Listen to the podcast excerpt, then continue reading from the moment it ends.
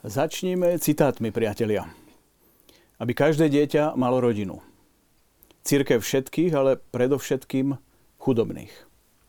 Rozdeľuje a dáva chudobným, jeho dobročinnosť potrvá na veky. Aj o tom bude dnešná Samária. Želám príjemné sledovanie.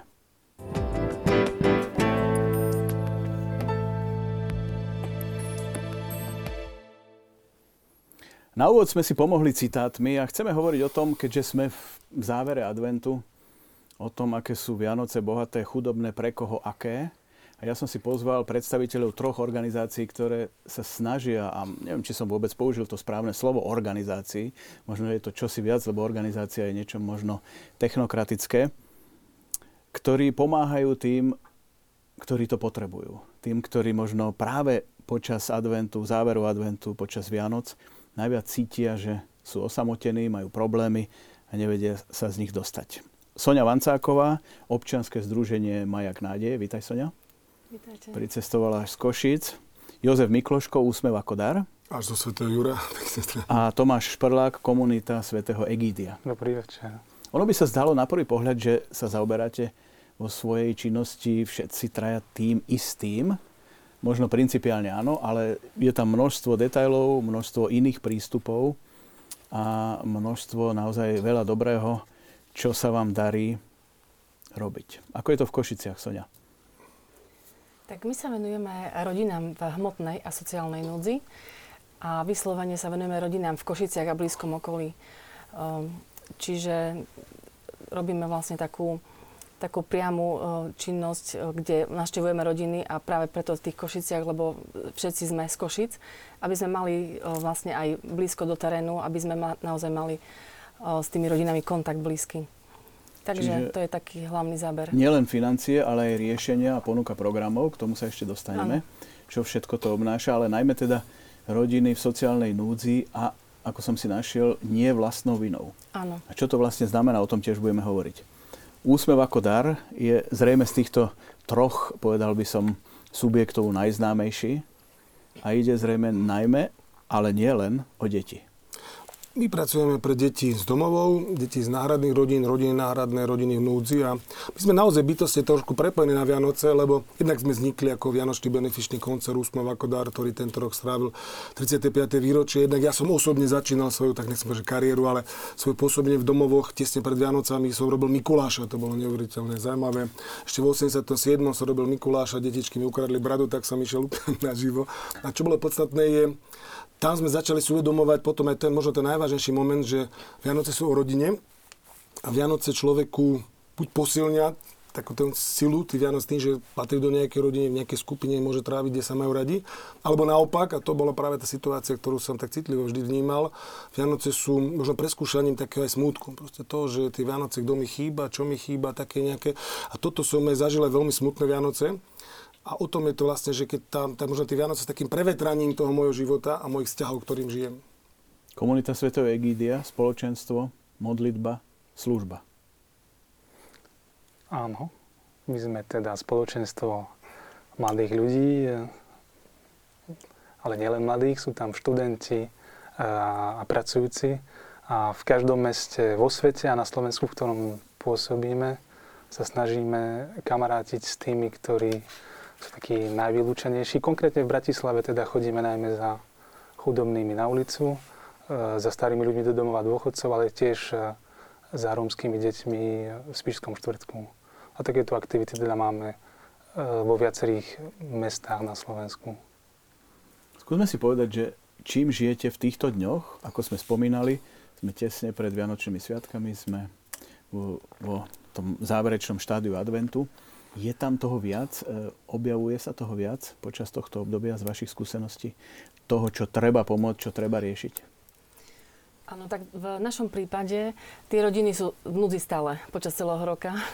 Čiže nielen cez Vianoce, ale vlastne otázka je dobre postavená preto, lebo vnímame, že verejnosť sa viac otvára alebo začína viac reagovať na tie potreby núdznych pred Vianocami. Čiže to je také pekné, že vlastne aj ten advent ako príprava na Vianoce, tak asi tak viac otvára srdcia ľudí. Čiže vidíme, že nás oslovujú napríklad, rehole, firmy, školy, jednotlivci, ktorí chcú pomôcť a ktorí napríklad robia zbierky potravín, drogerie.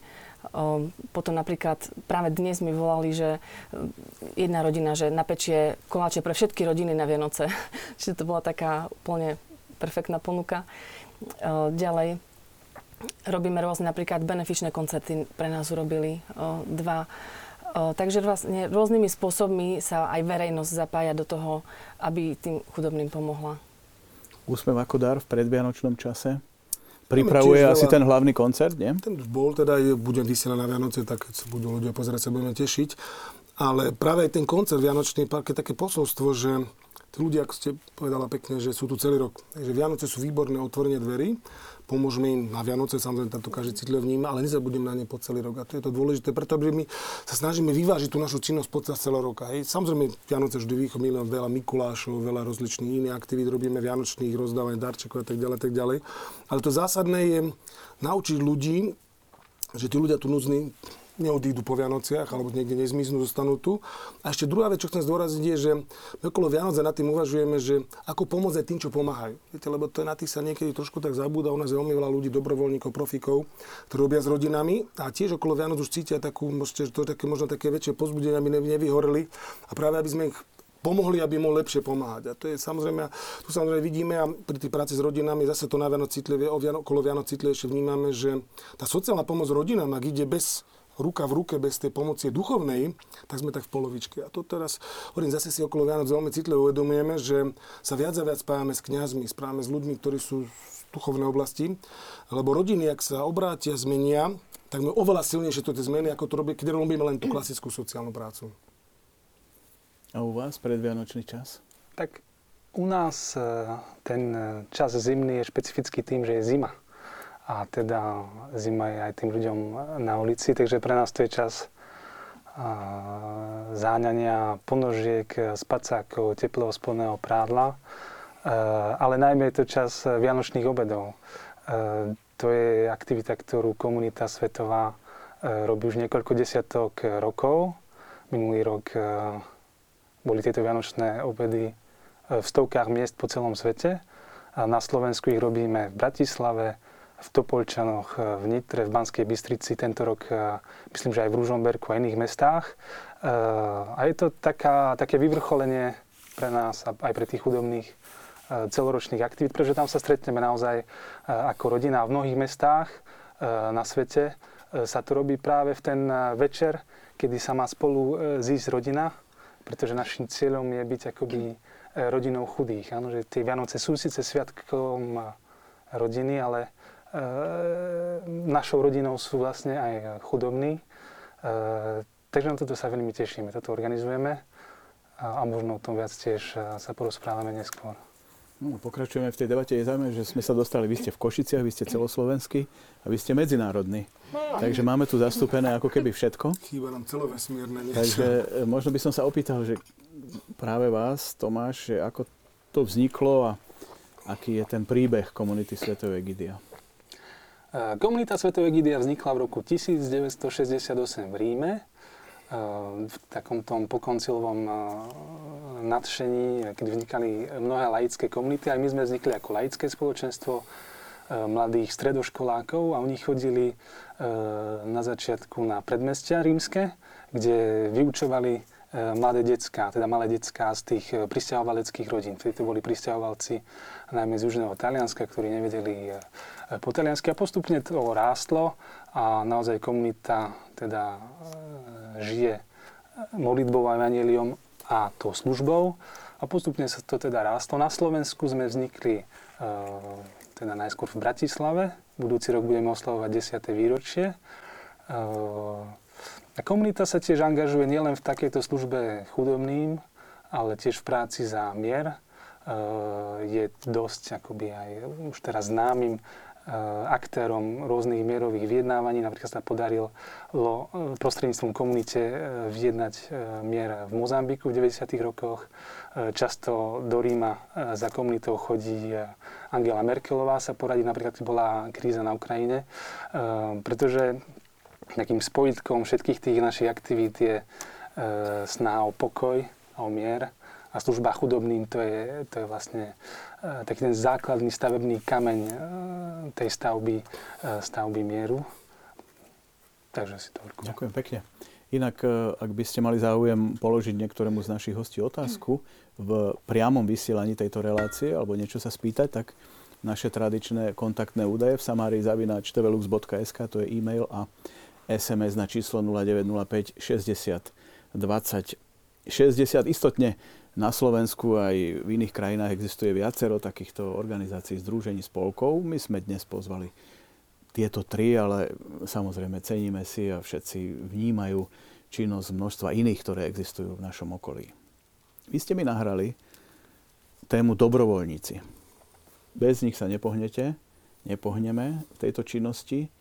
Pribúda ich, alebo máte nedostatok? Ako to je? Tak ja sa môžem teda tak pochváliť, že máme veľmi pozitívnu skúsenosť s dobrovoľníkmi. A práve sa do okolností pred 2 týždňami sme vyhrali vlastne tú cenu za dobrovoľníctvo Maják Nádeje za východoslovenský kraj. Ja sa teším, že my sme založení vyslovene na dobrovoľníkoch. Máme len 1,5 väzku a všetko ostatní dobrovoľníci sú ľudia, ktorí sú vysokoškolsky vzdelaní a pracujú normálne v iných profesiách. Od učiteľov počnúc cez rôznych inžinierov alebo sociálnych pracovníkov. A veľmi si vážim práve ich prácu, že vlastne robia popri svojej práci tak veľa hodín venujú rodinám v núdzi. Čiže my pracujeme naozaj, aj oni, každodenne je nejaká akcia pre chudobných, čiže máme dielne, každý deň tvoríme, kde práve tí dobrovoľníci sú nasadení.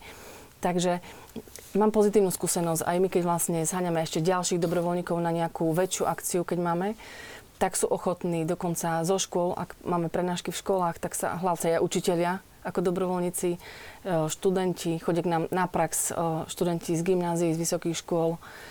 Takže ja som akože rada, že tých dobrovoľníkov máme. U nás je to, že my ten dobrovoľnícky program nazývam, že Anjeli strážni. To je v podstate sú mladí ľudia, alebo aj starší, ktorí sa snažia ponúknuť určite priateľstvo a nejakú samozrejme systémovejšiu pomoc týmto našim deťom, alebo aj rodinám. Čo chcem povedať, že nie je až taký problém zohnať jednorazových dobrovoľníkov. Tí ľudia radi prídu, radi pomôžu. To, čo je zložitejšie, a to priznám sa, že myslím, že je náročnejšie, to všetci hovoria, je nájsť taký, čo sa poviem, že chcem vám pomáhať 3 roky, 2 roky, lebo my napríklad, keď niekto chce byť anjelom strážnym a pozývame ľudí, ktorí by sa chceli pridať, dáme taký, že my sme určitý morálny záväzok 2 roky. Je to na priateľom to 2 plus minus, hej, to sme. My si ich sami školíme cez Anjelskú akadémiu. Máme okolo 300, čiže ako ja som veľmi vďačný, tiež takéto niečo robia, sú to väčšinou veľmi vzácni mladí ľudia. A jednu zaujímavú skúsenosť máme, a to chcem zdôrazniť, že stále viac sa vám hlási dobrovoľníkov práve, ktorí zažili takúto skúsenosť. Hej. Máme napríklad program sa volá Domováci domovákom. Hej. To sú deti, mladí ľudia, čo vyrástli v detskom domove, alebo sú ešte v detskom domove. Oni chcú pomáhať tým ďalším. A toto je veľmi zaujímavá skúsenosť a veľmi sa z toho tešíme. Samozrejme, tí ľudí musíme trošku osobnosti podržať, musia prekonať určité veci, aby boli schopní pomáhať ďalším deťom, hlavne sa musia zmieriť s tou svojou minulosťou. A sú si neuveriteľné motory potom celé to organizácie. Napríklad náš šéf celý Košic Radodrap je bývalý domov aj Milka Bezáková, čo tiež už teda si druhú školu vysokú dokončuje, programová šéfka našej organizácie, Majka Soboličová, hlavná fundraiserka našej organizácie. Čiže tu chcem zdôrazniť, že naozaj veľmi vzácne je to a chvála Bohu, toto rastie, že ľudia, ktorí zažili niečo zlé, chcú pomôcť tým, čo prichádzajú po nich. Stúpa počet tých, čo chcú pomáhať druhým aj u vás? To je dobrá otázka. Ja myslím, že áno, lebo s tým nástupom pápeža Františka akoby tá debata aj u nás na Slovensku, ktorá sa týka chudobných a tá snaha dať perifériu do srdca cirkvi a do srdca pozornosti, teda cirkevného spoločenstva, tá sa dá pozorovať aj u nás. A čo je zaujímavé, je, že naša komunita pôsobí, hoci nie len, ale najčastejšie v mestách s silnou takou študentskou bázou. A pozorujeme, že tí mladí, ktorí prichádzajú z takého tradičného katolického prostredia, akoby majú smet, alebo chcú pomáhať sa angažovať. Cítia, že ten duchovný rozmer si nevystačí sám, akoby ten iba vzťah s Bohom, ale chcú aj slúžiť a pomáhať, a chcú, aby sa tá viera pretavila do nejakých skutkov. Takže áno, stúpa to a Každý rok ten počet komunít rastie. Niekedy sme až prekvapení. Teraz pred 3 týždňami sme dostali na Facebooku správu od mladých ľudí z Rúžomberka, ktorí tam sa rozhodli ísť na ulicu. Myslím, že sú 2 alebo 3. Natreli niekoľko chlebíkov a išli do tej zimy za ľuďmi na ulicu. Ešte jeden dôležitý rozmer toho angažovania je práve ten rozmer spoločenstva. No, keby sme my boli iba nejakou organizáciou dobrovoľníkov, ako si ty dobre povedal na začiatku, tak by to nefungovalo. Keby sme to robili iba ako jednu z aktivít v tom nabitom programe rôznych spoločenstiev a práce a tak ďalej, tak by to dlho nevydržalo. Tiež čo nám veľmi pomáha, je, že za tými chudobnými chodíme spolu ako rodina. A tiež to pomenovanie dobrovoľník nesedí, pretože to by našimi dobrovoľníkmi boli aj tí ľudia na ulici, pretože oni často proste na našich modlitbách sú prítomní, často oni tiež pomáhajú, keď má niekto niečo naviac, tak to rozdá. Nám sa to stalo viackrát, že sme boli s manželkou na modlitbe komunity aj s deckami, a tí chudáci bezdomovci, čo nič nemajú, tak proste za posledné peniaze išli kúpiť nejaké piškoty, dobili vedľa a rozdali to deckám. Čiže tá štedrosť nie je viazaná na to, koľko má človek peňazí, alebo či je dobrovoľník alebo nedobrovoľník. Tá štedrosť sa znásobuje tým spoločným žitím evanjelia. Áno, ďakujem. Inak ten citát z úvodu som si vypožičal od svätého otca Františka. Cirkev všetkých a pre všetkých chudobných.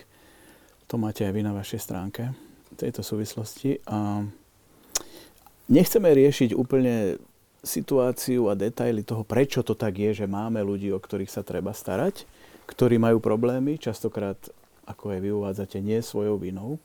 Ale skúsme si len povedať, že aké typy teda tých situácií najčastejšie, s akými ste konfrontovaní a prečo si myslíte, že svojím spôsobom, a sme sa o tom rozprávali aj pred reláciou, týchto ľudí, ktorí sú odkázaní na pomoc, takých organizácií, spolkov, skupín, ako ste vy, pribúda.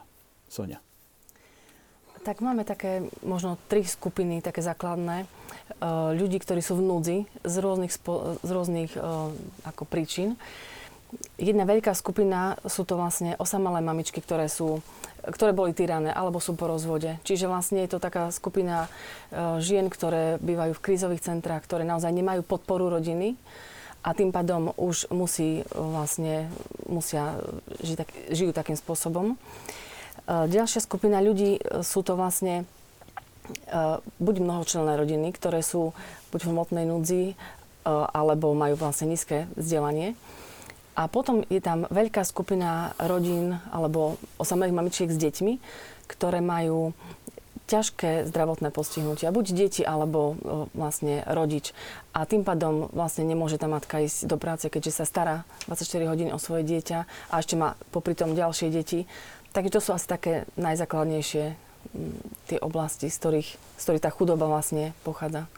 Vlastne vyplýva to z toho, že systémovo nie je tu možnosť, aby povedzme verejná správa, štát sa bol schopný dostatočne o týchto ľudí, ktorí sa vymykajú zo systému, postarať. Som možno povedal, že to má 2 rozmery. Jedna vec je, že ľudia sú chudobní, lebo nemajú peniaze, ale to, čo ja vnímam a to, čo z tých skúseností máme, že horšia je tá chudoba ducha, to nazvieme. To znamená chudoba ducha, ktorá spôsobí, čiže to ja som si také 2 veci napísal, že buď z neznalosti, poviem príklad, máme deti v domovoch, množstvo z nich je domov, pretože ich rodičia to ekonomicky nezvládali. Hovoríme, že nevedia, nechcú alebo nemôžu sa o nich postarať. Ukazuje sa nám po dlhom výskume, že najviac je tých, ktorí nevedia sa o tie deti postarať. A to je, ja mám skúsenosť aj napríklad z našich doriek, čo máme po celom Slovensku, centrálna pomoc rodinám, je, že vyzerá to, že tá rodina je z ekonomického dôvodu na ulici. A za chvíľku zistíme, že za tým ekonomickým dôvodom je neznalosť, ako sa po seba postará o svoje deti. On sa tam väčšinou kopíruje ich detstvo, ako veľmi často máme, že proste jedno zbabrané detstvo priniesie ďalšie zbabrané detstvo a tak ďalej, tak ďalej. A teraz skúsenosť taká, že keď si tými ľuďmi sadnete, urobíte plán, nápad, ako ďalej, učíte ich, tak sa veľmi rýchlo z toho dostanú. A to je to zaujímavé. A to chcem zdôrazniť, že toto tá neznalosť ešte ide. Ešte horšia chudoba, čo s tým, ako pomôcť týmto ľuďom a naozaj to dennodenný prax ukazuje, že nám to vychádza, že 80% ľudí sa dá postaviť na nohy, aby mohli samostatne fungovať. Nie bohato, ale dostatočne, aby deti mali nasýtené potreby. A tá druhá chudoba je ešte horšia, to je taká určitá beznádejná osamelosť. A to vnímam ako naozaj veľmi vážnu vec, že ten človek potom už rezignuje, samozrejme, dostane sa do depresie a tak ďalej. To mi Paroškufa, môj veľký kamarát, mu veľmi ženám, čo všetko on robí teraz aj pre Slovensko a v rámci celého Slovenska. Mi hovorí, že medzi ľuďmi, ktorí sú bezdomová, alebo ktorí sú aj rodina v núdze, čím ďalej tým viac sú ľudia, ktorí sú aj veľmi intelektuálne na výške, čo aj doktori, právnici a tak ďalej, ale z tej ťažkej životnej situácie, z beznádeje prepadli do takých depresií a bez východiskovosti, že nevedia ako ďalej. No a tuto chcem zdôrazniť, že tá duchovná práca opäť znamená, že tí ľudia zmobilizovať ho nejako, dať mu nejakú nádej, hej, tam, že to ide, hej, tam métu nejakú, hej, tam pozbudiť ho. My vždy hovoríme o sebahodnote, proste to znamená, aby tam človek sa pozbudil, že napriek tomu, že takto, tak ísť dopredu, nám to prináša obrovské také pozbudenia, obrovské výsledky pre týchto ľudí. Čiže sklznúť chudobu na materiálnu chudobu je také najčítateľnejšie, ale si myslím, najviac zavádzajúce v tomto smere. A samozrejme, potom ešte jeden bod je tam, ale to možno, že až potom pozoberieme, to odpustenie. Ako sa odpustenie prináša rozuzlenie tej situácie, ako človek môže výjsť chudoby, ale to možno neskôr trošku. Áno, ďakujem. A z vašej strany? No, dobre si to povedal.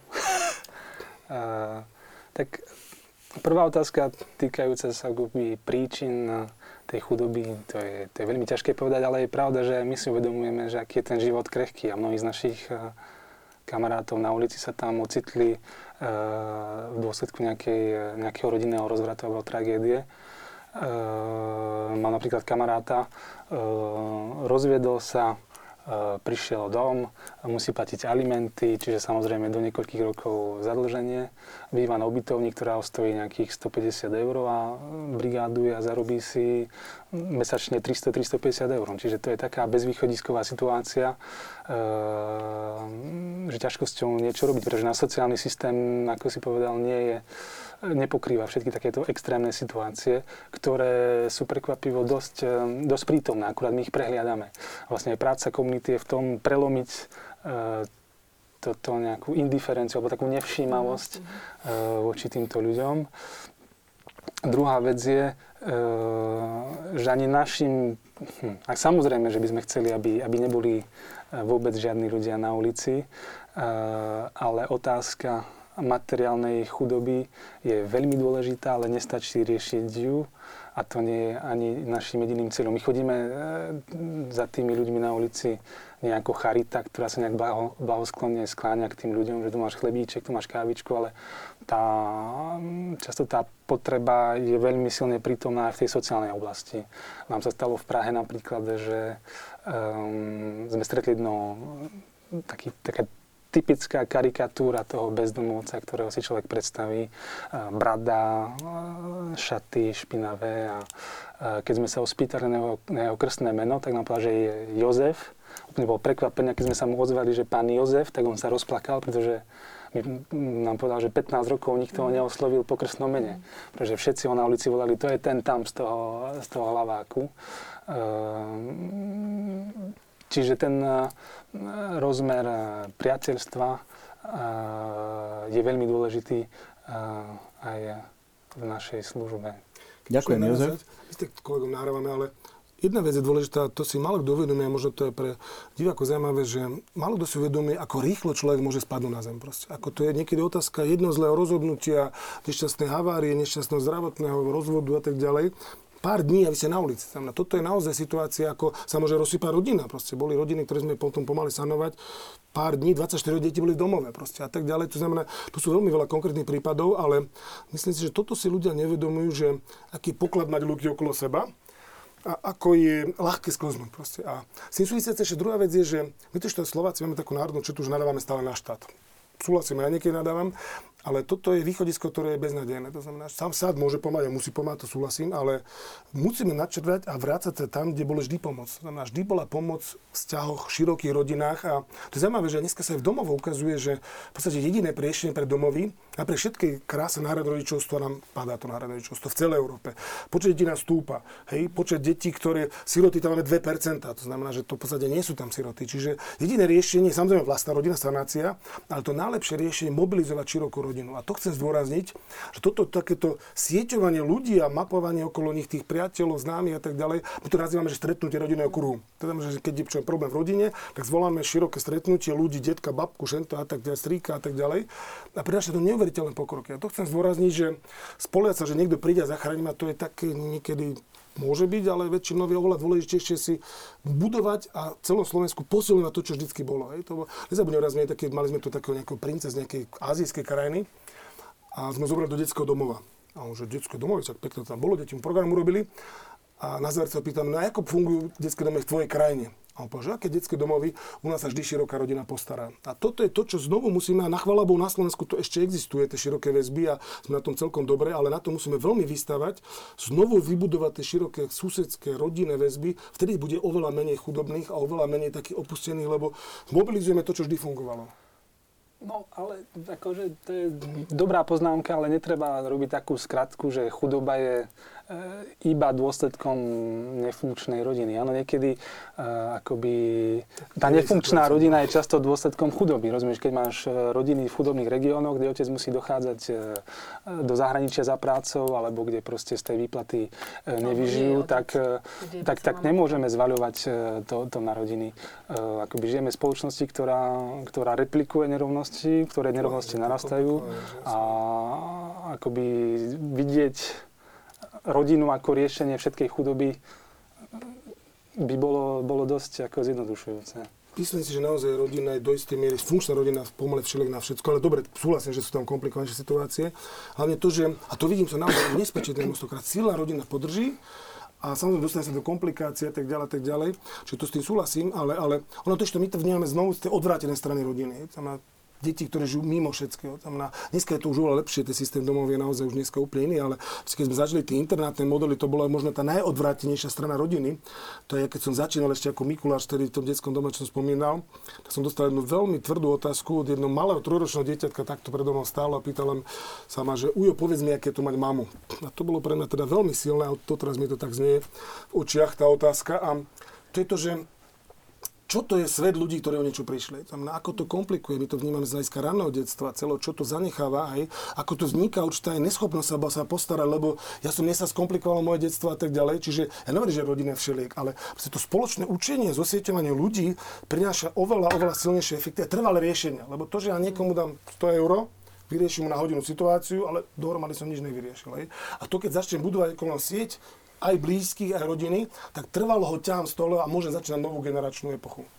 Áno, toto je výborná debata, lebo naozaj tých príčin môže byť oveľa viac a aj riešení. A zrejme, asi v tej individuálnosti celých situácií nie je možné, aby sme našli asi systémové riešenie. A istotne všetci sa potýkate s tým, ako tie problémy v danej vašej konkrétnej situácii, či lokalite, riešiť. My sme si pripravili aj fotografie.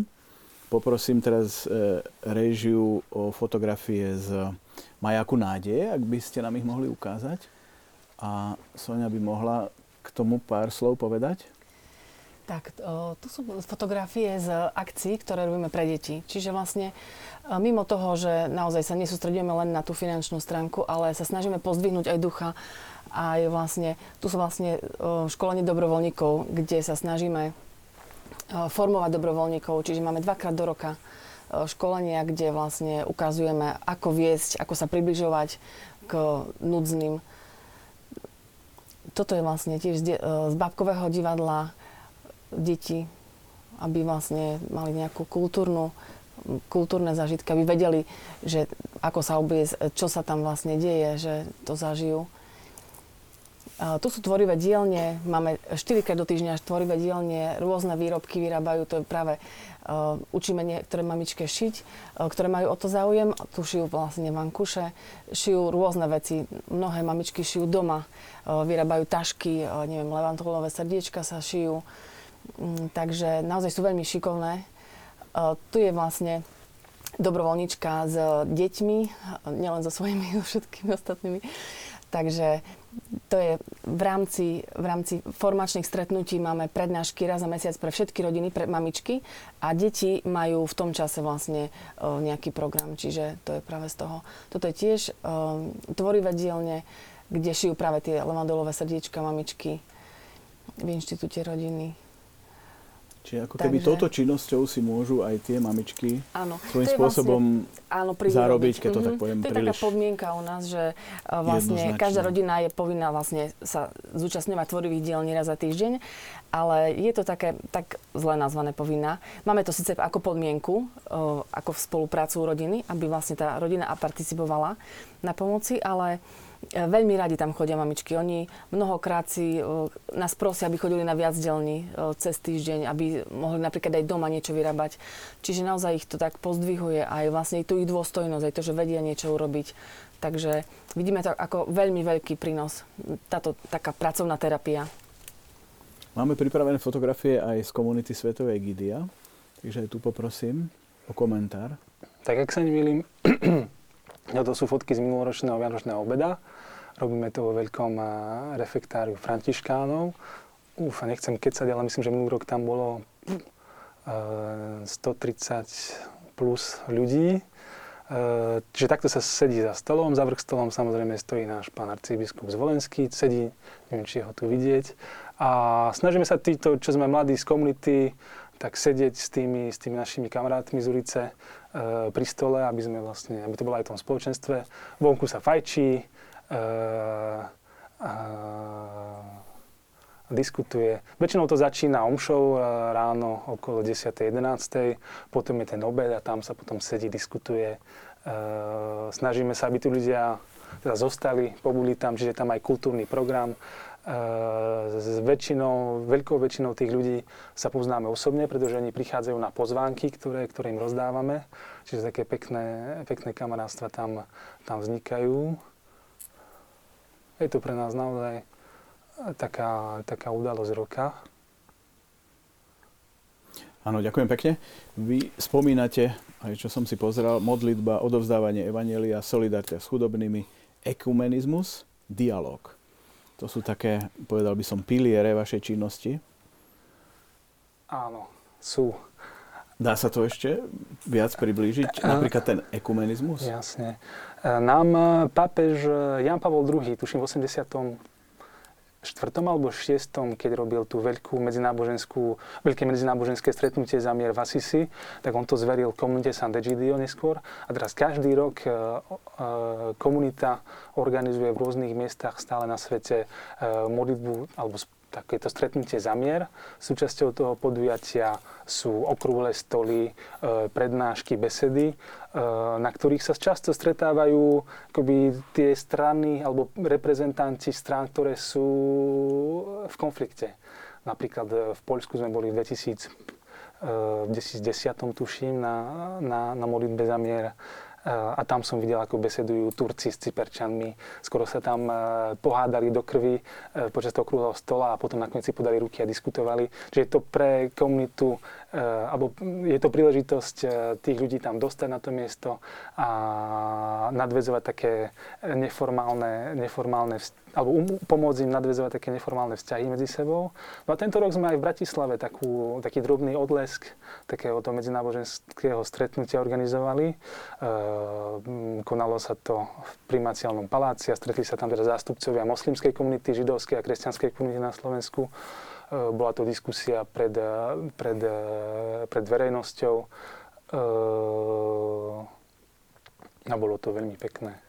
Ďakujem pekne. Máme už aj jednu divácku reakciu a tým chcem pozvúdiť aj ďalších, ktorí by prípadne nám chceli napísať alebo niečo sa spýtať našich hostí. Vidíte kontaktné údaje, e-mail aj číslo telefónu na správu SMS. Píše nám divák: pre mňa budú tohtoročné Vianoce veľmi chudobné. Nemôžem si dovoliť darčeky, mám len 61 € na všetko. V ktorých mestách pôsobia spomínaní dobrovoľníci? Aké sú podmienky? Košice. Tak. Práve s takou situáciou sa častokrát stretávame naozaj, že keď máme príjem rodina, vidíme, že ten príjem je naozaj nízky, že ja by som si nikdy nemyslela, že fakt rodiny môžu žiť tak naozaj na tak hranici chudoby. Takže my sme v Košiciach, sme v blízkom okolí takisto. Teraz prichádzajú, čiže neviem, odkiaľ je divák, ak by bol z Košíc alebo tak naozaj z blízkeho okolia, vieme mu pomôcť. Teraz máme veľmi veľa aj potravín, drogérií, strávnych lístkov, tak ďalej. Takže toto nie je ako problém. Problém je ten, že vlastne my sa snažíme formovať alebo sprevádzať rodinu dlhodobejšie. Čiže aby tam nebola tá pomoc jednorázová, lebo tá pomoc pomôže nám možno na jeden deň, na týždeň. Ale naozaj, aby sme našli dôvod, prečo tá rodina je v núdzi, ako sa dá zlepšiť situácia, čiže rôznymi dávkami, o ktorých možno rodiny nevedia. Pomáhame im ich vybaviť a potom naozaj sprevádzame tú rodinu, takže pomáhame vybavovať brigády napríklad, zisťovať prácu alebo zháňať a tak ďalej. Rôzne kurzy môžeme im preplatiť. Takže ak je divák vlastne z našho regiónu, tak môže sa na nás kľudne obrátiť. No, to je aj vysvetlenie toho, že existuje aj Maják Nádeje v Bratislave, ale to je úplne niečo iné. Vy ste občianske združenie a pôsobíte výlučne na území Košíc a blízkeho okolia, ako ste spomínali. Komunita Sv. Egídia? Ako vás nájsť? Vianočné obedy budú v mestách, kde komunita pôsobí, teda vianočné obedy Sant'Egidio, a to je Bratislava, Nitra, Topoľčany, Banská Bystrica a Rúžomberok. Dúfam, že som na nič nezabudol. Ale tá otázka je takým mementom pre nás všetkých. Koľko stoviek tisícov ľudí na Slovensku je v takejto situácii. A sami poznáme našich chudobných priateľov z ulice, ktorí čakajú na výplatu a dúfajú, že príde pred Vianocami, alebo čakajú na nejaký dôchodok alebo nejakú dávku hmotnej núdzi. A je to tiež výzva pre nás všetkých, čo robíme s Vianocami. Zostanú sviatky pokoja a rodiny, kde v teple si zjeme tú hríbovku alebo kapustnicu a bude nám dobré.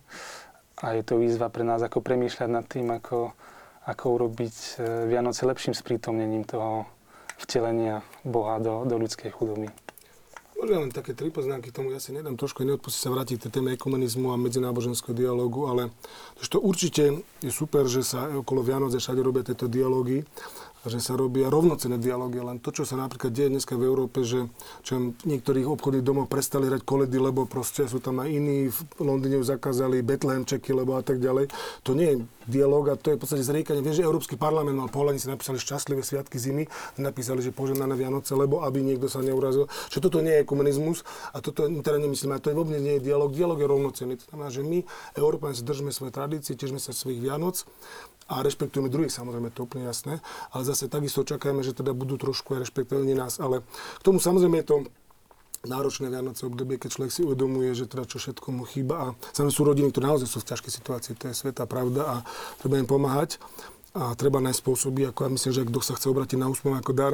Naše fotky tu neboli, ale na našich web stránkach, čo je to www.usmev.sk, alebo mnohé ďalšie kontakty sa dozvedia aj o našej činnosti, aj o tom, ako my môžeme pomôcť, v akých centrách. Ale ešte jednu poznámku by som raz povedal, prepáčte, k tomu dobrovoľníctvu, lebo je super, keď človek chce byť dobrovoľníkom. Moja skúsenosť, že nie je moc dobré, keď to začína okolo Vianoc. To znamená, to je to, že väčšinou vtedy ľudia sú pod takými veľkými, trošku aj emocionálnymi nejakými rozrušeniami a tak ako to rýchlo príde, tak potom to rýchlo odíde. A toto teda trošku máme takú skúsenosť, že lepšie je, napríklad to úplne takú inú otázku, z minulosti bola častá otázka, či je dobré, aby si moja rodina zobrala dieťa z detského doma na Vianoce. Tu som veľmi často dostal takúto otázku. Znovu to súvisí s dobrovoľníctvom, s dobrými dušami ľudí a tak ďalej. Vtedy sme im odpovedali, že je super, keď vaša rodina bude kontaktovať a nejaké dieťa si postupne zobrať do svojho srdca, ale určite nezačínate na Vianoce. Lebo boli také situácie v minulosti, našťastie, zobrali dieťa z domova, krásne Vianoce prežilo, ale po Vianoce povedal, ďakujeme ti pekne, veľmi sa dobre nacítil, čau. Hej. A vtedy dieťa bolo ešte viac zranené, keby niečo nezažilo. Čiže ono Vianoce mali by vyvrcholenie niečo celoročného. Znamená, že keď aj vy máte pozvánku nám, že to super, že ten človek tam dojde, lebo sa s ním už poznáte, dojde tam a celoročne to vyvrcholí tým, že sme krásne komunite na Vianoce. A tu chcem tak trošku možno zdôrazniť, že nie je dobré, keď človek potom pod takým nejakým emočným Vianocem niečo pustí do niečo a potom hneď po novom roku mu to vychladne a už potom jara a tak ďalej. To je zase v domovoch, to býva často, že sponzori veľmi si vážime pomoc každého, ale keď to len na Vianoce, tak samozrejme, viete, domov na Vianoce strašne veľa potom a po novom roku už potom je to také slabšie, čiže to možno také nejaká apelácia, že kto chce pomáhať, je to super, začneme okolo Vianoc, pomáha okolo Vianoc, ale vydržme celý rok a vydržme to nejak robiť systematicky. A vtedy to má zmysel pre tých chudobných ľudí, pre všetkých, pretože jednorazovo, keď dáme tu super, rozhár sa oči, všetko, ale oveľa vážnejšie je to, keď mám priateľstvo a keď s tým ľuďom sú priateľom a spolu strávime aj Vianoce. To je super, najkrajšie. Tomáš? Ja si, Jozef, nemyslím, že kresťanskú Európu zachránime tým, že sa budeme byť za gíčové betlémy v nejakých obchodných centrách a za nápis Požehnané Vianoce na pozdravoch vianočných. To je jedna vec. Druhá vec je, že v tom Londýne alebo Francúzsku hroznom sekulárnom môžeme sa škandalizovať nad tým, že tam nie sú vianočné, teda že tam nie sú betlémy vystavené, ale pozrieme sa na to, ako sa v západnej Európe starajú o chudobných, aký tam je sociálny systém, aká tam je korupcia, koľko peňazí sa tam dostane tým najposlednejším a porovnajme si to s nami. Áno, že vlastne je ľahké odsudzovať tú rodnú západnú Európu sekulárnu, ale často tam tie kresťanské hodnoty sú v tom nastavení spoločnosti výraznejšie prítomné ako u nás. Keď si dáme, odliadnúc od toho, od tej akoby o tej otázky pro-life. To je jedna vec. Ja ti rovno zareagujem, že prvá vec je, že kresťanské hodnoty, chudoba je dneska naozaj problém v Európe. Ja som štatistiku minule čítal a to je bohatá Európa, chudobná. Dobrá debata inak, páči sa mi to. V tretine štátov, 14 štátov Európskej únie, každé tretie dieťa žije pod hranicou chudoby a zhruba každý štvrtý Európán žije pod hranicou chudoby. To znamená, že naozaj tá situácia je komplikovaná a veľmi zložitá. A k tomu, čo ste hovorili, ja som nemyslel to, že teraz sa bijeme za to, že budeme mať čo najviac betlémčekov. Samozrejme, keď to je len betlémček, tak je to slabé. Na druhej strane, nedajme sa vytláčať z toho nášho kresťanského života. To znamená, že to, čo sa stalo napríklad vo Francúzsku, že už sú len v kostole a tak ďalej sekularizovaní, to je super, ale kresťanstvo je súčasť Európy, kresťanstvo je súčasť celej našej tradície, kultúry a keď my povieme, že nemôže Mikuláš, lebo proste niekoho tým sa dotknem, tak to je nezmysel, a ja si postavím ten betlémček a ten, samozrejme vedľa mňa si môže aj moslim niečo postaviť, to je super a my sa navzájom budeme kamarátiť, ale neschováme betlémček len pretože, aby som sa niekoho nedotkol, sorry. To je jasné, ale kresťanskú kultúru, ako vravím ešte raz, nebrániš tým, že niekde postavíš betlémček, alebo že budeš ju vystavovať symboly svoje náboženské na obdiv. Kresťanskú kultúru hájiš a buduješ tým, že žiješ tú lásku. To je s tým druhým. Áno, ale treba aj vnímať to, že je to signál niečoho, lebo je to nejaká zmena postoja a treba byť ostražitý voči týmto zmenám, ktoré môžu neskôr priniesť ďalšie a ďalšie zmeny a možno by nás prekvapili. Je to tiež taký strašák tolerancie. Musím za všetko tolerantný, tolerancia. Teraz ale to, že nám sa zatlačujú veci nezmysly zvonku, ktoré prichádzajú, ale to už hovorím, ktoré má vianočná. Aby sme neodbočili úplne, chcem sa spýtať, a tým by sme ukončili prvú časť a potom si vypýtame hudobný klip. Čo by ste tak potrebovali, aby ste vašim klientom tie Vianoce urobili tak, ako si predstavujete? Niekedy sa naše predstavy líšia od predstav tých chudobných. Lebo vlastne my, ktorí pomáhame, teda ktorí sme dobrovoľníci, ktorí slúžime tým chudobným, si niekedy myslíme, alebo ľudia, ktorí nám volajú, že niečo, donesú nejaké zbierky, šatstva, hračiek, tak si myslíme, že toto im urobí obrovskú radosť. A veľakrát, keď sa pýtam rodín, keď robím s nimi napríklad výskumy, robím s nimi rozhovory, aby som mal naozaj takú priamu odozvu, spätnú väzbu od chudobných, tak oni tieto veci veľakrát, práve tieto veci nepotrebujú. Potrebujú naozaj to, aby sme boli pri nich, aby oni boli pre nás takými rovnocennými, že nepovažujeme alebo nesprávame sa k nim tak, že sú vylúčení na okraj. Čiže naozaj v prvom rade si myslím, že potrebujú oni taký záujem, čiže byť s nimi. My sa snažíme o naše rodiny, byť s nimi rôznymi spôsobmi. Teraz sme každý druhý deň na rôznych veciach. Sme mali štedrú večeru napríklad pre nich spolu s nimi. Tak týždeň predtým u Salesianov. Čiže tak, aby oni vnímali, že my im veríme, že vytvárame si vzťahy. A tým pádom sa situácia veľmi mení, pretože nám dokážu veriť, dokážu nám povedať naozaj, čoho sa boja, čoho sa obávajú, čo im hrozí, aké majú strachy, aké majú úzkosti. Dokážu sa nám zveriť, aké majú psychické problémy možno. A tým pádom tou dôverou sa veľmi veľa vecí dokáže pohnúť. Takže potrebujeme Ja si myslím, že tí chudobní potrebujú naozaj taký náš záujem. Nielen takú jednorazovú pomoc, ale naozaj celkovú zmenu takého postoja k chudobným. Všeobecne, akože teraz, ak by chcel niekto pomôcť, tak naozaj môžeme veľmi pomôcť tými potravinami, jak som hovorila, drogériou, stravnými lístkami, lebo sú ľudia, ak nežijeme takto, tak nevieme, že naozaj mnoho ľudí žije tak, že nemajú vôbec peniaze napríklad na štedrú večeru, že nemajú z čoho kúpiť darčeky a sú z toho naozaj takí frustrovaní. Čiže myslím si, že týmto môžeme pomôcť. Len doplním, že Mudro si povedala, že základ je naozaj ten, aby človek mal tie základné potreby naplnené, ale Vianoce sú v prvom rade o nádej. A toto chcem zdôrazniť, že to si ľudia najviac vážia, keď im dáte nejakú nádej, východisko, že dá sa predsa napriek tomu, že teraz je zložito, tam môžeš sa dostať z toho von, že existuje situácia z tvojej rodinnej krízy, existuje situácia z toho, že žiješ, že zažil veľmi chudobné Vianoce častokrát, alebo hovorím, aj v domovoch sme zažívali, dneska to opakujem trošku iné, dneska moje pekné Vianoce tam okolo svojich, to mi hovorila aj na riaditeľke, ešte možno taký obraz, že najsmutnejšia chvíľa v Vianociach bola, keď ešte zase tých starých typov domovov, keď sa rozbali darčeky. Proste. Lebo to bola situácia, keď deti si dostali z darčeky a tak ďalej. A teraz on zašiel do toho svojho kúta, začal ten svoj darček rozbalovať a uvedomil si, že nevie si, nemá tam tých svojich najbližších, ktoré by sa chcel tešiť. Samozrejme má tam svoje tety, ktoré sú strašne zlaté, ale predsa tam chýba ten ocinamamina. A toto je, myslím, že ten rozmer, že tu nádej dať, že teda môže ten život byť iný, lepší a postupne krok k kroku môže ísť. A to je o tom najsilnejšie Vianoce sú. A sa myslím, to je zmysel Vianoc. Proste prišiel nádej pre ľudstvo, prišiel naše. Čiže toto je také silný moment a dať ľuďom východisko nádej a tú spolupatričnosť. To je tiež také veľmi silné, že napriek tomu, že som v zložitej situácii, tak sme spolu, ťaháme si, pomáhame si a sú ľudia, ktorí mi chcú pomôcť a zdieľať to, ale nielen na Vianoce, ale celý rok to chcú so mnou zdieľať. Tomáš.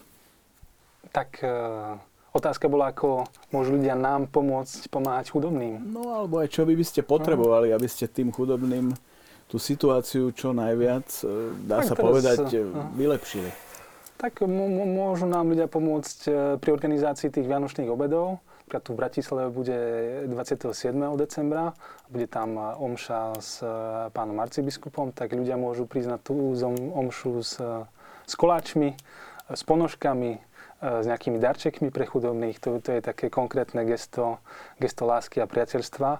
No ale táto odpoveď nie je univerzálna, lebo každá pomoc musí vychádzať zo stretnutia, zo vzťahu. Ak neprídem za niekým a nespýtam sa, o čo potrebuje, nemám s ním vzťah, tak neviem mu pomôcť. Ako chceme pomôcť, keď sa s ľuďmi nestretneme? Tak čo tí ľudia potrebujú niekedy je jednoduché gesto a namiesto hodenia tých 50 centov do klobúka, alebo k tým 50 centom sa prihovoriť, porozprávať, zoznámiť sa s človekom, zistiť krstné meno a na budúce už keď sa stretnete, tak ste známi a môžete si napríklad spolu zapáliť. Fajn, ďakujem pekne, pribúdajú nám otázky, ale dostaneme sa k ním až po hudobnom klipe, o ktorý teraz požiadam režiu. Loving, lying enemy, I have seen your face before. Never thought again I'd see. Didn't want you anymore.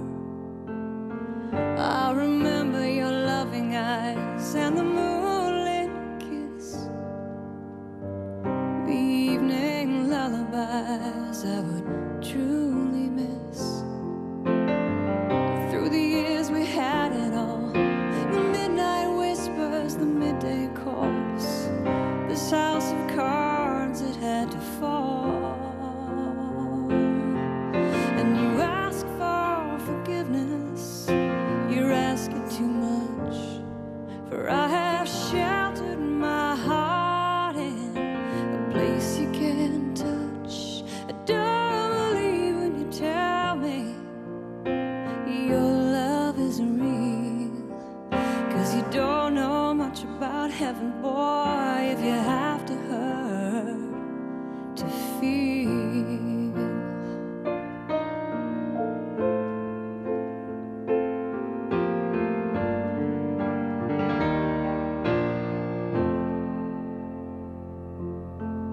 Every time I see you, I can't help but look away.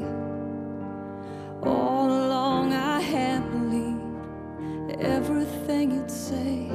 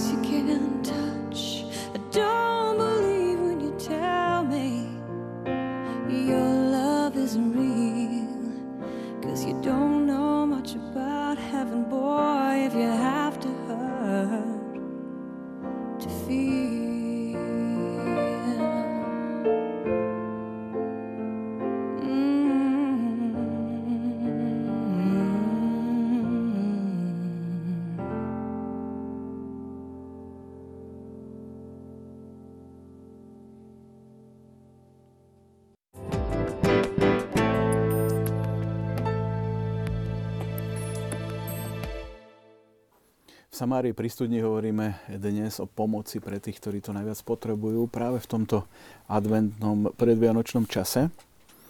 Otázka pre Maják Nádeje, akou hlavnou formou by sa chceli venovať do budúcna ľuďom, ak by mali väčšiu podporu od tých, ktorí vás podporujú, treba sponzorov alebo nejakých inštitúcií? Čiže akým smerom by ste sa chceli uberať? Tak, my sme sa trošku zmenili tú takú filozofiu pomoci. Zo začiatku, keď sme vznikli, vlastne teraz pomáhame 8. rok, tak intenzívne.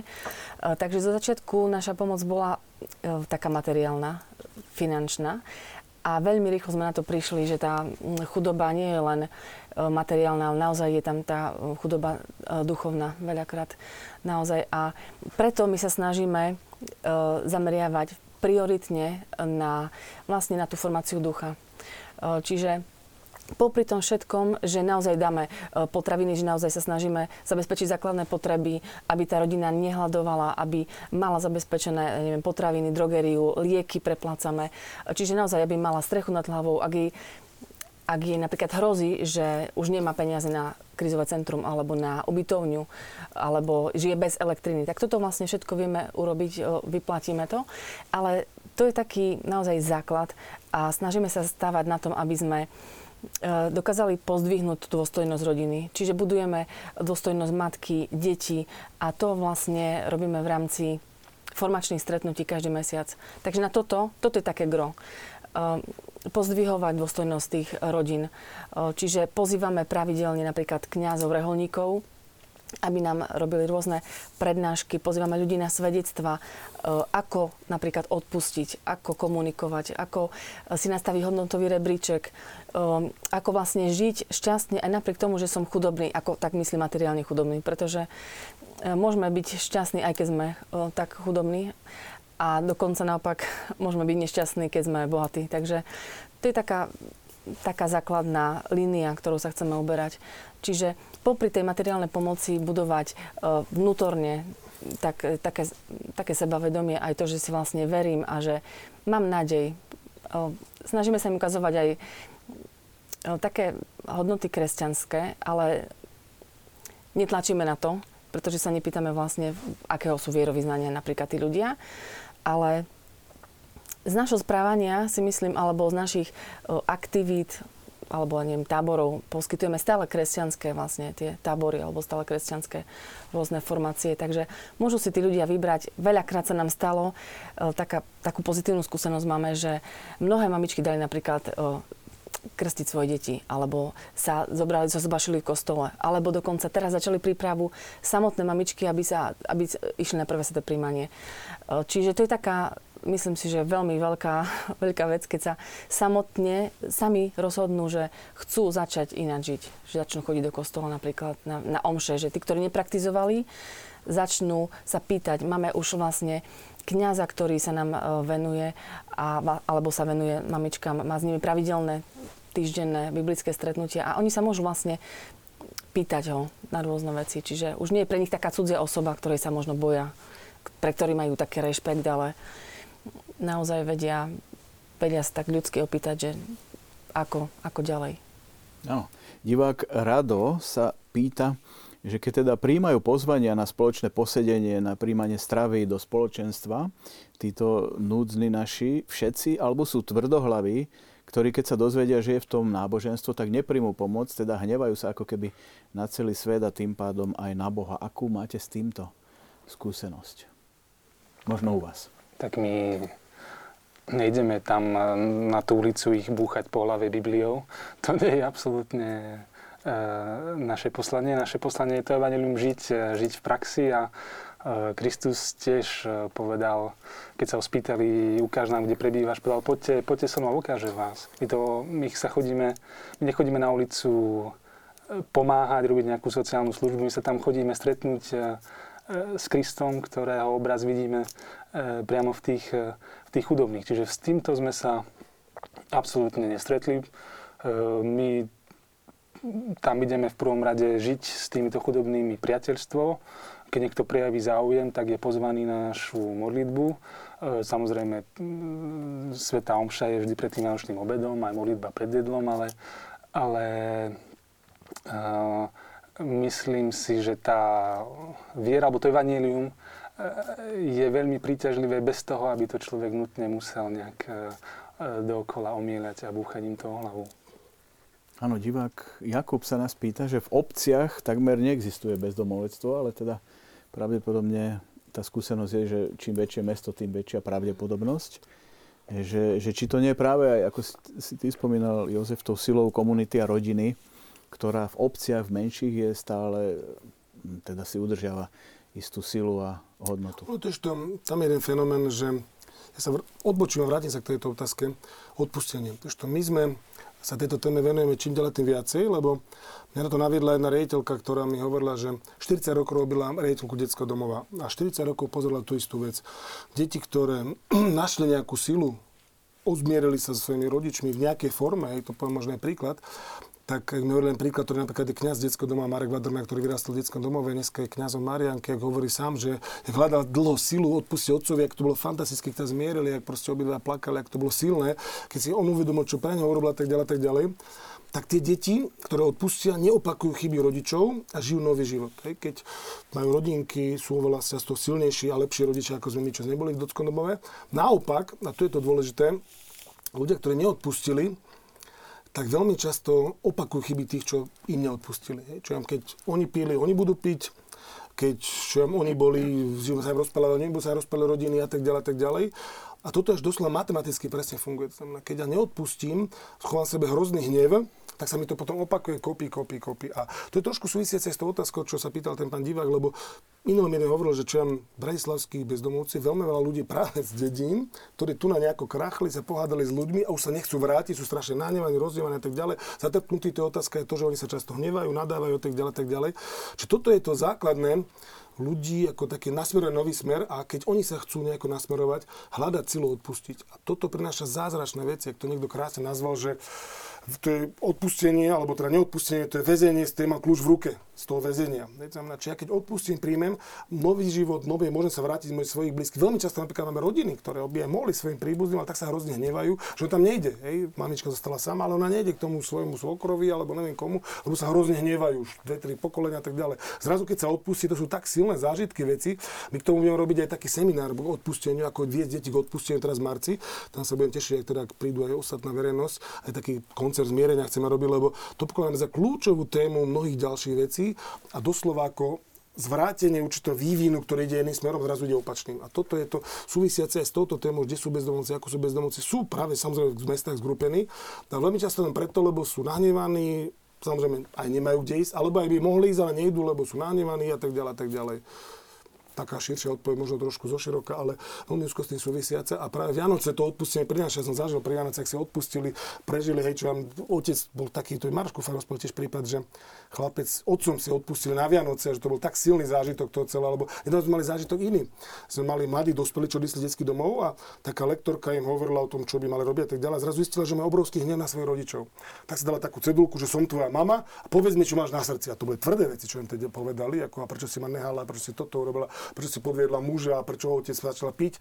Vyrozprávali sa veľmi silne a potom povedali, tak poďme teraz odpustiť. A to bolo tak silné, tam ľudia plakali a veľmi to bolo, hovorím, takéto emotívne, ale na druhý deň to boli nové deti. A to ona sama povedala, že takú hlbokú zmenu až tých deťov nečakala. Čiže to je takéto silné posolstvo tohoto celého, aj k Vianociam, že toto prináša taký nový rozmer ľuďom. Áno. Hovoríme ďalej o tom odpustení. Soňa, ty si to spomínala. Mm-hmm. Tak tým práve preto, že rozprávame s rodinami a že sú otvorené, tak prichádzam na množstvo naozaj, ako sme už to hovorili, pokazaných vzťahov. Čiže najmä napríklad mamičky, ktoré boli tyráne, ktoré zažili isté násilie, majú obrovské sklamanie, hnev, úzkosti potom. Tým pádom, ak to naozaj neodpustí niečo, ja si viem predstaviť, že to je obrovská rana, ak sa to opakovalo dlhé roky. Ja som presvedčená, že bez Boha sa to takéto veľké veci ani nedajú odpustiť. Že ak tá matka nenájde vlastne cestu k Bohu, tak vlastne ako keby ona človek sám nemá na to, aby odpustil takéto veľké veci. Takže my práve preto sa snažíme, aby ich viesť, že s Božou pomocou vlastne sa to odpustenie, k tomu odpusteniu dá dojsť. aj na základe svedectiev, keď pozývame ľudí, ktorí už odpustili, ktorí mali veľmi ťažké veci v rodinách a odpustili, takže vidíme, že mamičky začínajú reagovať, že nie sú také ako, že každý je ticho, ale tým pádom, že máme takú rodinnú atmosféru na tých stretnutiach, tých formačných raz za mesiac, je tam možno 30-40 mamičiek, tak oni sa vlastne do tej témy odpustenia začínajú hlásiť, začínajú rozprávať. A čiže začínajú hovoriť o tom. Už to je taký veľký krok, že sú ochotné vojsť do tej situácie, ktorá je veľmi bolestivá. Ale tým pádom, že chcú, že hľadajú riešenie, tak si myslím, že veľa vecí sa môže pohnúť. Ak ukazujeme tú cestu. Že... Naša komunita? Odpustenia? Tak bolo by odvážne redukovať príčiny chudoby na nejaké niečo psychologické alebo duchovné a ťažko rozprávať o odpustení ľuďom, ktorí môžu odpustiť rodičom, ale poviem to na konkrétnom prípade. Máme kamaráta Janka. Stretli sme ho na hlavnej stanici, keď mal 15-14 rokov. Pochádza niekde z Poltára, niekde od Lučenca. A on odišiel z domu v tomto veku veľmi rannom, pretože mal, neviem koľko, viac súrodencov a rodina ho proste nedokázala uživiť. Tam darmo, že on odpustí niečo, keď to nič nezmení, alebo veľmi málo to zmení na tej jeho reálnej chudobe. Čiže je to určite nie nezanedbateľné, ale nejaký zázračný všeliek na všetko to asi úplne nie je. Takže to ináč pro trošku si to tak zjednodušil, ale odpustenie nie je všeliek, ale to odpustenie začiatok novej cesty. A to chcem zdôrazniť, že to je to, keď človek odpustí, zrazu keby sa otvoril ale... a môže, prepáčam, dohovorím, že nová cesta zrazu, že a on si môže sám nájsť sebe silu pomoci a tak ďalej. Samozrejme, to je komplexný problém, to nikto hovorí, že odpustenie a súvisí jediný dôvod chudoby. On to ešte z jednou vecou súvisí. Súvisí to dneska totiž to medzi všetkými možnými aj chudobnými, ale vôbec deťmi narastá obrovským spôsobom psychické problémy. Ja nedávno som čítal štatistiku, každé 8 má depresiu, každý 7 Európan patologické strachy, to sú štatistiky oficiálne, každý 14 má depresie vnútorné a tak ďalej. Tuto je zaujímavá vec, že neodpustenie len potenciuje tieto všetky veci. Ak to krásne povedal psychiatr, že to povedal kňazovi, že viete, keby sa na mojom oddelení polovica všetci vyspovedali kvalitne a odpustili, polovica môže ísť okamžite domov. Čiže to chcem povedať, že veľmi často je taký, to je kľúč novému začiatku, lebo viete, nikto nehovorí, že existujú všelijaky, to ani neexistujú všelijaky, ale existuje začiatok novej cesty. Proste teraz som išiel doprava, ale raz som sa zasekol poviem doľava a na konci tej ľavej cesty ma čaká niečo nové. Vpravo ma čakajú len prúsery, alebo tak je škaredo povedané. A toto chcem zdôrazniť, že to je také nové nasmerovanie, lebo všelijaké neexistujú, ale existuje spôsob, že ja sa otočím a idem cestou, ktorá keď po nej budem kráčať a keď sa dostanem a veľmi zdôrazňujem naozaj ten vzťah s Pánom Ježišom a vôbec náboženstvom, pretože odpustenie je naozaj kresťanská domena, to je veľmi silný Pán Ježiš priniesol prvý raz o takéto silné odpustenie, zmierenie, milosrdenstvo, to naozaj sú slová, čo často sa prekladajú do iných jazykov, že mnohé jazyky nemajú slovo pre odpustenie, tak to je niečo nové, čo nám prináša novú nádej a na konci tá nádej sa mi zmení život. Teda na konci, no počas tej nádeje. Ako v pomoci chudobným je jedno veľké riziko. A to riziko je snaha tých druhých naprávať, riešiť ich životnú situáciu. A veľakrát nám to už povedali tí kamaráti na ulici, počúvajte, ja tak rád sem chodím na to kafe, na ten chlebíček, na tú cigaretu, pretože vy ste jedni z mála, ktorí do mňa furt nehustia, toto si choď vybaviť, toto dorieš, tu sa naprav, toto zmeň. Pretože oni to počúvajú odvšadiaľ. A oni to vnímajú tak, ako by tá pomoc je poskytovaná s nejakým zámerom. Pomáhame ti, aby si niečo zmenil, aby si sa polepšil. A otázka je, nakoľko je potom... To je veľmi dobré, ale my za nimi chodíme, pretože chceme s nimi byť kamaráti a každá reálna pomoc konkrétna potom vychádza z toho vzťahu a nevytvárame na nich nejaký tlak, aby niečo polepšili. To neznamená, že na to rezignujeme, že na to kašleme, pretože my by sme chceli, aby každý z nich sa dostal z ulice, ale sme trpezliví veľmi a aj Boh dáva každému... Ja som si v tejto súvislosti nachystal jeden citát. Chytať, ako keby sa zdá, že by sme mali chytať ryby pre chudobných, ale skôr dôležitejšie je naučiť ich, aby si ich chytali sami. Ja tu trošku zareagujem, lebo ono to má to ešte, my napríklad v organizácii snažíme sa pomáhať úplne všetkému, ale nevieme pomôcť tomu, kto si sám nechce pomôcť. Keď raz je niekto v situácii, že, viete, ako staré mi vždy hovoril, keď som sa nechcel učiť nemčinu, že koňa možno k vode priviesť, ale napiť sa musí sám. A tuto je dosť zásadná vec, je, že proste si nechce pomôcť, neviem pomôcť. Hej. Ja to ešte iný stredný príklad, išli sme z domováky po ulici, jeden chlapec začal búchať po smeti, ako hovorí, že haló, mama, si tam. Samozrejme, bola to komédia, všetko možné, ale on sa potom priznal, vieš, moja mama je bezdomovkyňa. A možno, že tam aj naozaj môže byť. A chcem ti povedať inú vec, je proste ten človek v tej svojej rezignácii, on zrazu neuvedomuje, že má dieťa v domove. Ten alkohol mu zaslepil oči, on si neuvedomuje, že 3-4 decká trpia, lebo sú v domove. A my sa máme všetci tvária, že aké je to super, že teda on žije svoj štýl života, že teda má deti v domove a on jemu je jedno, jak žije a tak ďalej. Čiže ako trošku burcovať, musíme tých ľudí, aby ich zmenili. Ja rozumiem, že treba byť trpezlivý, treba formu, ale ja určite by som nevedel pomôcť človeku, ktorý ku mne stále chodí na kapustnicu, ale nechce sa zmeniť. Hej. To znamená v tom prípade, viete, lebo on naozaj za každý tým bezdomovcom je príbeh nejaký, ktorý je, samozrejme aj tragédie, ktoré sú okolo neho. A tiež treba, a ja to hlavne vnímam cestlivo cez tie deti, pretože skutočne viem, koľko detí v domovoch má svojich rodičov, teda ako som spomínal, len 2% sú siroty. A tí rodičia sú niekde tu na medzi nami, a to sú práve veľmi často sú medzi týmito ľuďmi a my chceme pomôcť, aby žili spolu, ale musia oni nejakým spôsobom aj na tom participovať. To je, vieš, to je taký zjednodušený pohľad, ako aj často. Ja keď som tiež prišiel do komunity, v Prahe to bolo dávno, tak som tiež tam prišiel s veľkou vervou, že ak to celé tam všetkých napravíme, pomôžeme im. Ale každý má ten svoj prístup a možno tú svoju spiritualitu, akou sa tej celej situácie chce uchopiť a nech sa páči. Ale úsmev ako dar.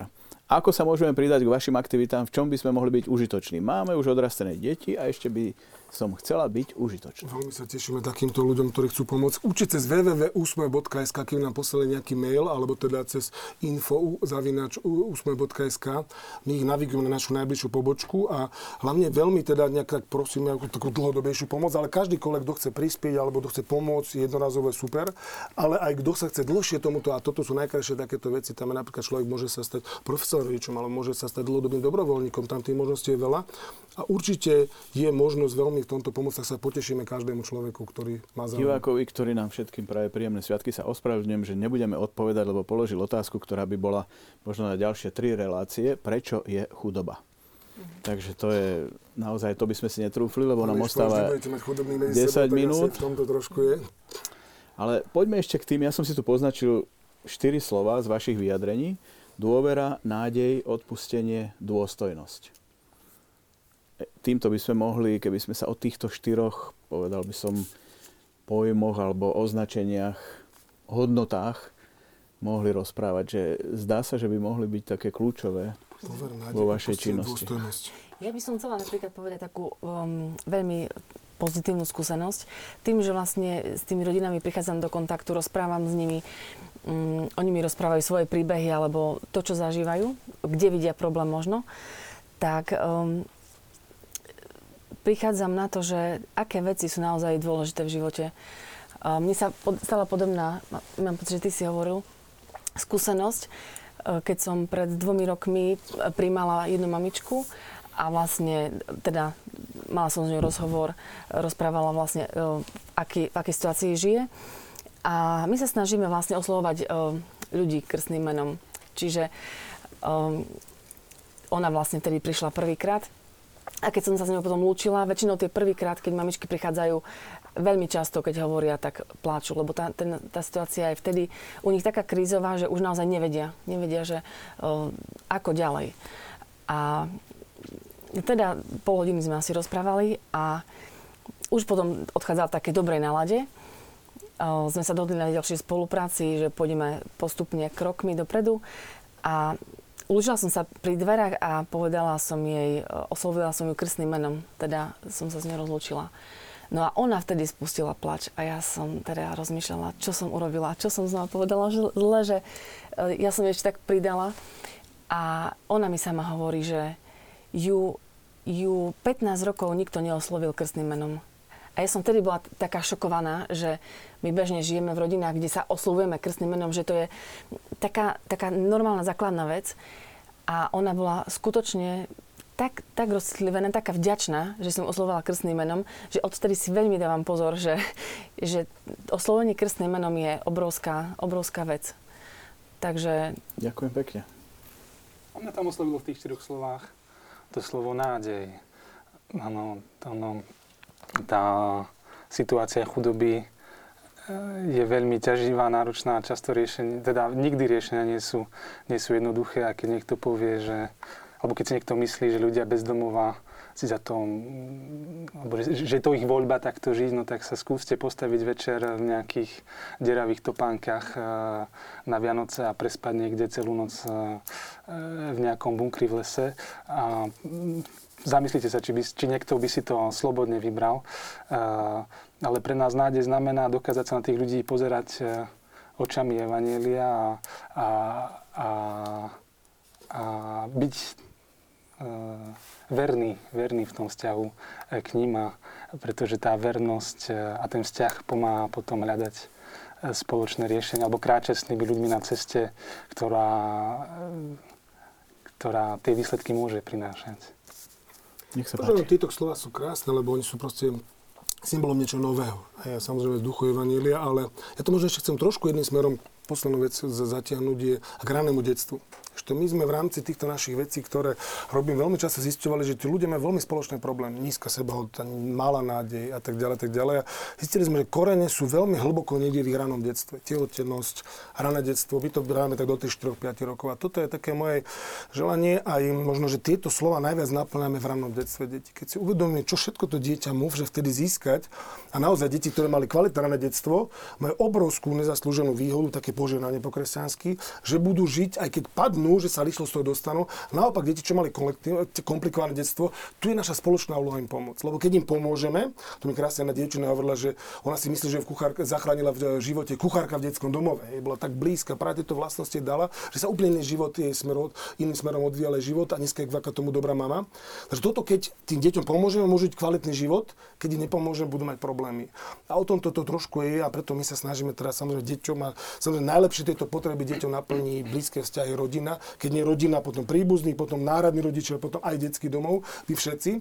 A tu možno pre tých Vianoce chcem zdôrazniť, že to detstvo, proste to, čo Panna Mária dala, to znamená Pán Ježiš mal veľmi veľa Máriej vlastností a tak ďalej. Proste ona mu dala všetko to telesné, čo mala a veľmi veľa z nej nasával, pretože to dieťa v maternici nasáva strašne veľa svojej mamy a tak ďalej.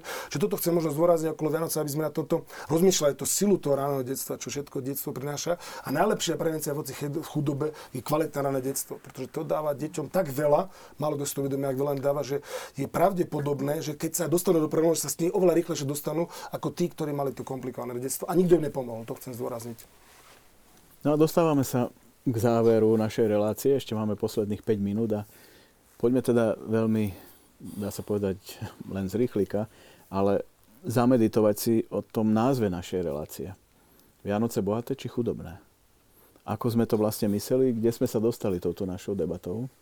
Asi sme nemysleli úplne na to, že či teda, ale asi aj na to, či počas tých Vianoc sú darčeky, jedlo, alebo je tam nádej, odpustenie, dôstojnosť, dôvera. Tak ja si myslím, že teda aspoň môj postoj alebo pohľad, myslím si, že našej celej rodiny, tým, že slúžime vlastne tým chudobným, sa veľmi zmenilo, tým, že prichádzame do kontaktu s rodinami, ktoré sú naozaj v núdzi, začíname si my sami vážiť oveľa viac bežné veci, ktoré my si myslíme, že sú bežné, vôbec nemusia byť bežné. To, že ja zaspávam večer v teplej posteli, kde mám elektrinu, kde vlastne viem zapnúť svetlo, kde mám čo jesť, napríklad, že máme stromček a tak ďalej, to nie sú bežné veci. A preto vlastne veľmi často aj počas dňa ďakujem za to, že sa môžem nájsť, že mám kde spať, že mám kde ísť, že mám lieky, keď som chorá. A k tomu vediem aj naše deti, že by tým pádom, že oni vlastne takisto pomáhajú, oni sami vidím, že sa mení veľmi ich to nazeranie na ľudí, že majú väčšiu úctu k ľuďom, keď ich stretnú na ulici napríklad, alebo keď sami im odnášajú potraviny alebo nejakým spôsobom im pomáhajú. Takže ja si myslím, že na Vianoce, a nielen na Vianoce, ale celkovo, je potrebná zmena takého vnútorného postoja k ľuďom v akejkoľvek núdzi. Či už sú to osamelé deti, matky, alebo ľudia na ulici. Čiže to je, myslím si, že Vianoce sú bohaté vtedy, keď otvoríme svoje srdcia pre druhých. Takže tak konkrétne, nielen nejakými sladkými račami, ale že naozaj sa zastavím pri človeku a začnem hľadať cestu, ako mu budem napríklad pomáhať. Tomáš. čo ja ešte meditujem. Nechceš sa spýtať, Jozef? Áno, nech sa páči. Čiže teda podobne, pekne to kolegyňa povedala, tiež s mojou manželkou už tejto tematike dlho pôsobíme. Naše deti vyrastajú s deckami aj s domovom.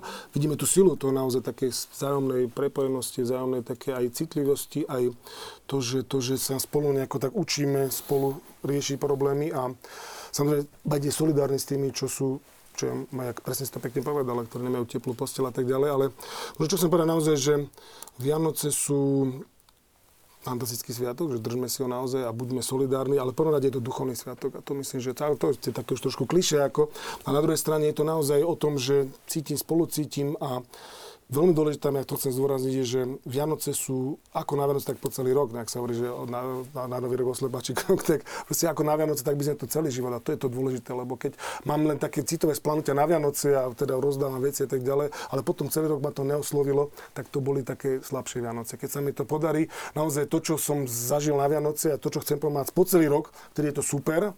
A potom tie Vianoce sú naozaj vyvrcholenie niečoho krásneho aj v rodine, aj s blízkymi, aj s tými, čo som im pomohol, aj tými, čo sú moji priatelia. Tak ďalej.